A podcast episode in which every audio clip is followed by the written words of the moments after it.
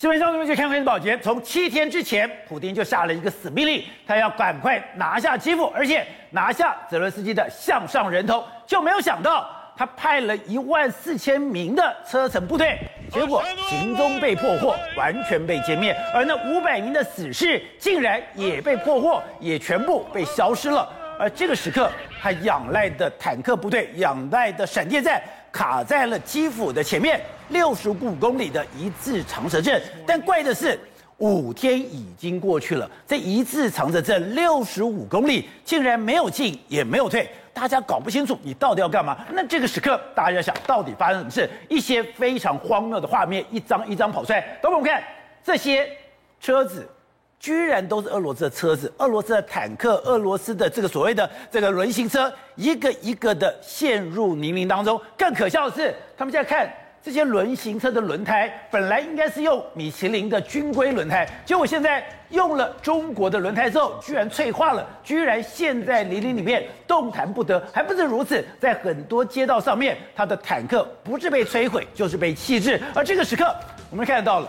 普丁开始更小的警惕，他居然主动打电话给马克龙说：“哎，我非常的愤怒，我一定要打到底啊！问题是你如果再有优势，你干嘛打这个电话？还有，他抓狂是，他去轰炸最大的储油槽，另外就是他连核电厂都开始进行攻击，等于说他的极限战要进行了。可是问题是，你连核电厂你都攻击了，那你的轰炸机为什么就没有出来？如果说你今天储油槽你都敢炸的话，那你的空优为什么没有进来？所以大家就非常好奇是。”俄罗斯到底出了什么事？他到底什么东西被截断了？他到底什么掐在中美国的手上？还有他的空优，他的军队为什么到现在无影无踪呢？好，我们今天请到了有编剧大非常首位的财经专家黄寿松，你好，大家好。好，这是《美丽岛电子报》董事长吴子佳，大家好。好，第三位是时事评李正浩，大家好。好，第四位我们的特别教他是清大核工所的特聘教授李敏李老师，你好。主持人好，各位观众大家好。好，第五位是资深媒体人王瑞德，大家好。好，第六位是台湾国际法学院的副院长李明辉，大家好。好，So。这两天我觉得这一场的戏真的是计中计谋中谋。对，本来我们看到在上礼拜的时候，哎，普丁以大军已经兵临城下，说，哎，我要在四天的时间里面，我就要整个攻占乌克兰。对，甚至连美国都说，哎，没有办法，九十六个小时之后，基辅就会沦陷了。没有想到基辅守到七天，基辅不但守到七天，那个要围攻基辅的六十五公里的一字长蛇阵，对，居然现在动弹不得。对，不但动弹不得，你就发现他们现在上面的兵队没有水。没有食物，没有办法洗澡。他说：“我连袜子都湿的。”对，现在普丁气了。普丁说。我连核电站都要攻击了。没错，目前普京呢原本想要速战速决乌克兰，但是他发现到说，他现在深入在深入在敌营之间，已经深陷在泥淖之中，深陷泥淖了。对，现在第一个，他的围攻乌克兰基辅的这个所有的长蛇阵，目前没办法推进。再来，宝杰你提到了，说了空优，明明是我飞机比你多，为什么我目前的空军没有出来？对，表示说他可能在指挥系统，甚至在卫星上面，是不是已经被被美国完全掌握住？我没办法展开空优。那这样，他现在。这个普丁深陷深陷泥淖中，他现在害怕说，我会不会变成是前苏联困在阿富汗一样的这个局面？啊，所以呢，帝国坟场。没错，他开始紧张。为什么紧张？因为他现在除了前线。这个打不打不打不开之外，他现在后面保洁那整个俄罗斯的经济民生快要凋敝的时候，他这样拖下去，他一定会完蛋。所以呢，这几天的时候，那他还这个进行国安会议，他还死鸭子嘴硬说，我们的特别行动正在按照计划进行啊，绝对不是外面说的没有那么好的这个状况。可是呢，后来他又打电话给马克宏，马克宏就跟他说，马克宏谈完话之后呢，那马克宏劝他说，你不要这样打了啦。就没想到马克龙会后状说，最糟糕的时候还没有来到，普丁意在夺取整个乌克兰，也就是说。普丁他现在更小灯小气，我就是要跟你干到底了。所以他现在，宝姐，那今天这个这个，我们现在这个时间内录影的时间内，欧洲股市全面重挫，哦，跌幅相当大。为什么跌幅相当大？因为他们现在都害怕扎波罗热的核电厂已经被俄罗斯拿下了，被拿下了，拿下他们俄罗所有欧洲人最担心的。车诺比的核电灾害会不会再次在这个发生？全部大家都非常紧张啊！还不止这样，哎，现在他的手段真的越来越残忍哦。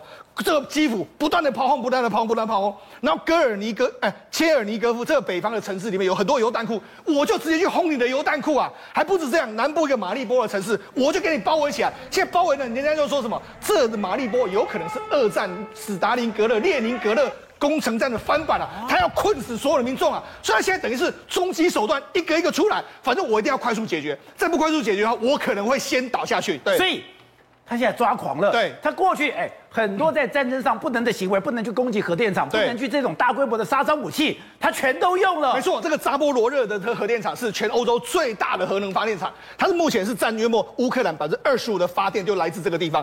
就没想到，哎，他从前几天就开始在攻击这个扎扎波罗热的这个核电厂。你可以看，这是美国 CNN 它的实况转播里面就讲到这个画面。哎，这画面是你看，哎，这是核电厂，哎，里面他们在那边炮来炮，这边打这个炮火，这边连连，哎，美这个俄罗斯军方在那边攻击，然后呢，这个乌克兰军方进行反击。哎，他们攻击的地方是在核电厂，哎，是，就像核电厂后来战场在核电厂，对，就后来你知道，哎，宝杰啊，打到连这种事都敢干了，打到这个核电厂有有有些地方已经火灾了，他们相关的这个呃这个相关评论员就说，哎，普京根本不用打核弹，他只要把这个占领之后，如果让这个核电厂发生灾害的时候，整个欧洲就完蛋。所以为什么现在整个欧洲股市全面重挫，大家都很害怕？那事实上，除了这个在攻下这个核电厂之外，他现在用所谓的慢性灭绝来对付你。怎么样慢性的灭绝方法？宝杰，那现在的整个基辅，基辅原本的空袭是没有那么严重，但是现在这几天的时候，哎，越来越多的导弹就直接打到你那个地方。你看很多的大楼啦，这都是基辅，对，且还是不分民民用或是军用，他就照样攻击，全面的给你攻击。我要务必要震慑你的这个所有的反抗的意志。好了，除了这个，你看这个空拍机拍出来，哎，你可以想象到，两个一个礼拜多前的时候，基辅是个美丽的城市，对，现在你去看基辅。完全都是非这个说断垣残壁，非常非常破坏、非常严重的这个情形啊！甚至那个大楼整个都被熏黑了，对，然后这里都全部被炸掉了。你看它那个戈尼切科夫的这个地方，你看这油弹库，储油槽，对，哎，油弹库，因为我们知道这个北方这个大城是乌靠近乌东，他们务必要拿下，就没想到打了那么多，哎，空降兵也去了，还是没办法打下来。他现在就好，索性我就豁出去了，我就先把你的后勤部队把它炸掉，你那所谓的储油槽，哎。炸除油草是很危险的一件事，哎，你可能引发更大规模的灾害。他完全不管了，他就直接就空袭这个除油草，把你的除油草打坏不说，他还空袭所有的民宅，民宅给你毁坏。所以他现在现在这个普丁啊，他已经进入一个，我觉得真的已经似乎是有点抓狂的这个味道了，疯狂补丁了。但是上，实际上现在全世界最关心的另外一个城市是马利坡。我觉得那马利坡为什么？马利坡是由顿内兹克的部队过来围攻，过来围攻之后，他们现在用什么方法？他们现在用围城的方法，围城，他们现在已经把整个马利坡的城市完全都围住。你不投降，我就把你围住。是，那围住的时候，他们现在怎样？断水、断电、断供，他所有东西都不让你进去。当地民众现在已经粮食已经没有粮食喽，也没有水源喽。他们人家就说，这有点像什么？二战时候。德军打到这个乌这个斯大林格勒，他把他围住之后，你知道当时的这种惨烈的战况，他就是要你交出这个城市。但没想到马利波的人民现在不愿意交出来，双方在这边互相的打。所以你都已经围城了，都已经把我断电了，甚至你把我的暖气供应设备都停了。对，马利波还没投降，还没投降，他就这样子。你知道现在马利波城市里面来说，除了到处断垣残壁之外，你看医院里面到处都是非常多死伤的民众。现在马利坡里面来说，约莫有二十五万人在在这个地方。如果这几天没办法解除的话，这二十五万人。马利坡的居民恐怕他们的前途会非常非常的悲观。俄罗斯真的太夸张了，你要么就打一个大城，你大城市打不了，你居然找一个二十五人、二十五万人的中小型城市对来跪拜。来包围，对，来屠杀，对，来吓这个世界。对，好，我们先来看哦，现在这个真的，普丁的作为越来越极端哦。那你看这几天的时候，他不是打电话给这个马克宏吗？马克宏就说，哎，他可能要夺取整个乌克兰。但是我们现在在意的是一件什么事？你可以看他这几天发表表情，他的表情，他的表情，他当时说的是说，哎，我们现在整个作战计划，他要对所有俄罗斯民众讲，我们现在作战计划是按照我们目前的 on schedule。你看。他的表情，你看过去一段时间，他其实不是这么严肃的，他不是这样子哦。肃杀，你看他现在的肃杀气氛非常非常多。他就说什么：“我永远不会放弃我的信念，也就是俄罗斯人与乌克兰同属一个民族啊。”也就是说，现在等于是越来越强硬，甚至连泽伦斯基都说：“哎，普丁，你跟我谈一谈吧，我们可以正面来谈，什么都可以谈。但是呢，我们不需要隔了三十公尺这么远，我不会咬你。”所以，他现在普丁啊，真的全世界领袖都对他喊话，但是呢，他似乎是完全已经进入一个接近疯狂的程度了。好，当然。现在美国的卫星或者美国的情报单位每天在公布说，哎，已经在基辅北方那六十五公里的一字长城镇目前的一个状况如何？结果我搞了半天，经过了四五天之后，这一字长城镇进不得退不得。更夸张的是，在一字长城镇旁边你就看到了，对很多的车子都坏掉了。对，没错，像美国的这个主流媒体，包括 CNN 等等，他们都一直在报道这个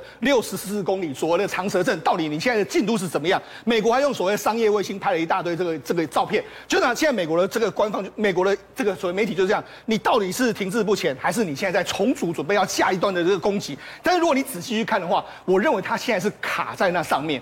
为什么卡在那卡住了？为什么卡在那上面？你可以仔细来看，这是他们的这个防空飞弹的这个系统。你看它这个路里面来说，陷入了这个泥泞路，那是不是陷入泥泞？因为我们知道，其实呢，乌克兰除了有道有马路的这个状况之下，往外面全部都是泥泞。对，特别在这种春天跟冬天交界的时候，冰雪开始融化之后，它这个。这是他们非常好的铠甲。对，你仔细来看哦，铠甲飞弹，你看仔细来看，它的轮胎已经这个连这个轮胎都已经掉到外面去，你就知道说这个深陷的程度到底有多深。那很多人就说它是怎样，人家就说你这个，你看这个这个这是轮胎脆化，然后这是轮轴，对，那然后轮胎脆化到整个剥落外面。有人就说你可能是这个这个装备你很久已经没有拿出来用了，没有拿出来用的时候，哎，你一拿出来之后，因为这个冰天雪地之下，你就融化掉，就就脆化掉。脆化掉。另外一个就是说你这个品质可能很差，为什么品质很差？人家就说这个原本的。这些所谓的军事等级的都要用什么米其林啊或普利司通那种国际大厂，但他们用的是中国山寨版的这个产品，什么黄黄河牌啊或者很多牌，就没想到来了之后，哎，好像出了一个问题啊，就没办法应付这些状况，所以导致他们很多这个装甲车不是他们不愿意动，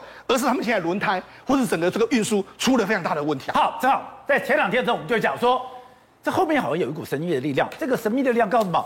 你乌克兰照理讲，你的军力不如人家，你的情报也不如人家。可是你我们怎么知道说，哎，车臣那一万多的兵力，他要怎么行进？他要怎么去暗杀泽伦斯基？还有那五百名的死士，一进到了基辅，为什么马上就被人家给认出来？更不用讲，我单兵作战，拿着这个自增飞弹，或者是我的那个什么这标枪飞弹，我怎么可能知道说你从哪里来？我要怎么打你？后面有一个非常强的情报系统，而这个情报系统今天更恐怖了。竟然把普丁最心爱的大将给宰了！哎，没有错，今天竟然更新的进度，俄罗斯的四十一集团军的副司令竟然被宰掉了，被狙击了。这东西让人家非常非常惊讶，因为是这样，四十一集团军是驻守在这个俄罗斯的中部地区，是新西伯利亚这边，然后是非常非常精锐的部队。而这个副司令呢，他是特种兵出身哦，他特种兵出身，他这一次哦也被派到最前线。可是今天讯息就是什么？忽然他就被狙击掉了，他不是被轰炸。哦，他死。如如果是轰炸的话，大量轰炸，他可能运气不好被打掉。可他是被狙击掉，有一个狙击手，对，等于知道你要在哪里出现，对，而且在层层保护之下，我取上将手机。对，然后呢，这个讯息呢，原本啊，其实。俄罗斯是不愿意证实的，可状况是什么？他的这个战友已经在推特上面，哦不，在这个网络上已经去悼念他了，说我的这个好好好好好的老大哥已经往生了，所以这是等于侧面被侧面被证实。就这个画面上左边这一位，但人家就会问呢、啊，这是普丁的爱将，这是普丁的爱将，他从叙利亚战争，从车臣，从克里米亚，每一个无意不语都有他，因为他特种兵出身，所以普丁非常信任他做所谓空降师的这个所谓的这个师长。那这个东西他被狙击也也也非常离奇，因为你知道人类的狙击是有极限的。对，我们一般射击能够到两米四左右，就是两千四百米左右就已经是兵王了。对，世界纪录是三千五百米左右，但是你靠运气，因为你两公里外就已经很难的了。对，两公里。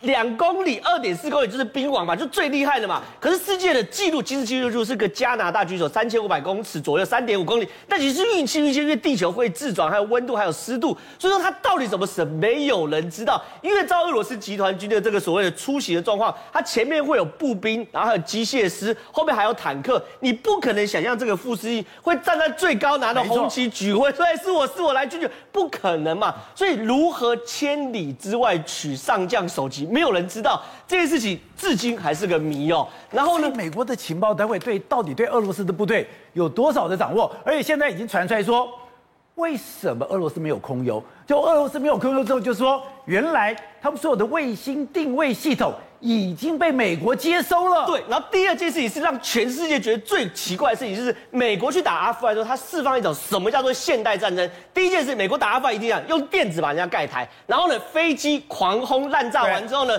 坦克车，哎，开始秋风扫落叶。最后，最后才会是特种兵进去，一个个踹门，然后确保全部都是干净，清理战场。对，清理战，这是标准作业流程。可你有没有发现，这一次俄罗斯打乌克兰，前面两个步骤都省略了，看起来是俄罗斯被盖台，乌克兰的一切通讯完全如常。然后呢，俄罗斯没有明显空优，没有空军出来，对对对，没有明显的空军出来。然后你看到是坦克硬着头皮去冲嘛，对不对？那这件事情就问俄罗斯的空军跑哪里去？对，你不要跟我讲乌克兰空军很精良，所以说。打掉俄罗斯，因为事前已经比对过，乌克兰空军才九十几架，俄罗斯是一千一百多架。乌克兰是米格系列，米格系列是冷战时期留下来的，俄罗斯是苏凯系列。那为什么空优不见？现在传说它已经全部被开了，飞机开过去就如若开到百慕达三角洲。最离谱是今天有一架苏凯三十四被打下来，苏三四，苏三十四被打下来。哎，苏三十四，我跟大家介绍，它是四点五代战机，是战轰机，是美国现在 F 十五要改装模拟的对象，就是苏凯三十四。结果呢？被乌克兰的防空飞弹打下来，现在有人说是拿边的刺针飞弹把它打下来，太夸张了吧？太夸张了吧？这件事情是仅存于理论之中，就说你理论上，理论上你背着刺针飞弹打五公里是有可能把苏凯三十打下来，可是你战斗员你不是笨蛋嘛？你会飞到苏，你会被刺针飞到这边等你打吗？你一定是远程轰击，而且它的速度这么快，你怎么追他？对，所以说这些事情到底有没有一个无形的力量，没有人知道，可我知道一。莫斯科的空优不见了。二，确实飞机飞起来掉下来。第三件事情，现在俄罗斯统计死了九千多个俄罗斯军的两百一十七个战车，九百个装甲车。宝杰哥，我问你，有看到大型会战的画面吗？没有，完全没有嘛？你死九千多人，你会有大型会战画面？几百辆坦克车不见，你应该有大型会战画面，也全部没有。所以看起来这个战场资讯完全被掩盖。更令让我怀疑的是，哈尔科夫为什么永远打不下来？这就最妙的是吧？一开始大家本来讲说，因为我们今天台湾有一些比较亲俄罗斯讲，哎，没有了，那是因为找一些比较烂的部队，找一些烂的部队去测试，他的最强的部队还没有出动。可是不对哦，因为去打哈尔科夫的就已经是普丁最强的禁卫军了。我我前面讲，刚刚被狙击的第四十一集团军就是强的部队。现在哈尔科夫更让人家意外，哈尔科夫打哈尔科夫是第四坦克师，那是什么红场阅兵的常常客，是叶尔钦的禁卫军啊，这是他们最强的坦克师。可奇怪。打进哈尔科夫又被打出来，那被打出来后又打不下哈尔科夫，那这件事情的道理，哎，你是真的精锐技术，还是对方比你精锐？这是另外一个问题嘛？所以这些东西都让我们觉得有一个看不见的力量正在里面协助乌克兰。所以董事长，这中间到底发生了什么事情？也太诡异了吧！现在这个问题麻烦在哪里？你知道吧？现在就你看得很清楚的，普丁陷入一个困难的一个窘境里面。对，你看他主动打电话给这个。马克宏，然后讲了一个半小时，然后里面他妈在里面咆，他也还是咆哮啊。但是这个主动动作表示示弱了。没错，就是他弱了嘛。你如果强，我就把基辅拿下来。基辅拿下来以后，我们再好好谈。哪有说基辅还没拿下来，我就急着放话说我要打到底。建立管道，其实是建立通话的对对话，那个叫 dialogue，双边开始对话，找一个对称的一个对话的一个一个同规格的一个对话对话史。他喜欢的对话人物就是马克宏。对。然后另外一个就是说，联合国这个难民署今天有公布哈，目前统计了未来乌克兰产生难民迈涌向欧洲的，到现在为止来讲，未来几天之内会高达到四百万，所以人数越来越多，越来越多，现在已经非常多人，现在已经超过一百万了，是吧？已经昨天还是今天数据还是八十几万，今天已经在估计到马上到四百万，那我不知道到底是那是联合国难民署的正式的报告出来这个数据，那代表什么意思呢？代表就是杀戮要开始了嘛，要开始要严要就是所谓的这个普京讲的叫做什么？叫做特别军事行动方案嘛。对，这是什么意思？你知道吗？就是他要针对的所谓的特定对象要发动总攻了嘛。那就是他他是现在所以老百姓开始怕了，就全部跑嘛，然后家人也快点跑嘛，就剩部队跟他决战。是。好，那这个时候来讲的话，我今天看到一篇那个《纽约时报》的文章，就是这个这个这汤姆斯·弗里曼最有名的这个这个普普利斯奖的记者，这。棒的不得了，他对俄俄国的报道，世界军事报道强的不得了。他说只有三种可能性，第一种可能性呢，就是圣经上面讲的一种不可能发生的状况，叫做救赎，救出什么？说罗俄罗斯人把普京推翻了，这是第一个可能性。然后第二个可能性呢，是一个肮脏的妥协，一个 dirty compromise，就是最后乌克兰被卖了或怎么样搞了，到最后完成一个妥协，然后让普京呢还可以退回去。这第二个，第三种最惨的状况什么样的？就是全面灾难呐、啊，一杀下去了嘛，就死亡百万啊，一定血流成河就开始了。他不，目前西方不排除这个可能性哦，血流成河可能性非常有可能发生。但你知道这个可能性发生，全面灾难发生是变成什么结果？你知道吗？因为很简单，现在老百姓还在观察。现在所有西方、欧美国家，包括亚洲，都还在看这件事情。我们在帮当别人国家的事情，但是一旦现在普京杀了上百万人下去的话，你我问你，欧洲这卫道人士跟人权人士他们怎么办？马上上街头嘛，也要出手了。一上街头先抗议嘛，要逼政府出手嘛，所以欧洲联军立刻就会攻击他。所以普京只要敢杀下去的结果，后面那个反作用力就不是乌克兰呐、啊。那就是灭国的战争开始了。你的意思说，如果这个大杀戮开始的时候，你要逼着西方世界不得不投入了，被非投入不可。美国跟欧洲联军立刻投入。那个就完全被民意的压迫的推挤的话往前干了嘛？这个普丁现在是怕这个嘛？他知道杀下去，所以为什么六十几公里的东西的装甲车大部队不敢运动，不敢进攻，不敢这种这种不敢用强攻？其实他心里面的顾忌知道，他一攻下去，人一死一出来，报道马上出来，一一百万两百万的死亡数字出来，那个马上全面性的全世界的抗议会出来。你说给了。